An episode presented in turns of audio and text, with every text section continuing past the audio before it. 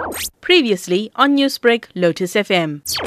the legal team for the eThekwini Mayor Zandile Gumede and Councillor Mondli Mthembu, Advocate uh, Jimmy House, requested in the court to relax the bail conditions of the mayor and Mthembu, uh, citing that uh, these conditions are make it, impos- make it impossible for the mayor to exercise her duties as a mayor of eThekwini, and also pointed out that uh, the bail conditions are the basis for the ANC, uh, which led to the ANC taking a decision that the mayor must take leave of absence from her duties. But the state, on the other side, told the court that uh, the in- initial bail conditions did not prevent the mayor from exercising her duties as a mayor. Uh, the state uh, pointed out that, uh, uh, according to the law, uh, the mayor interacts mainly with the municipal manager, who then cascade any, that information down to other officials, to the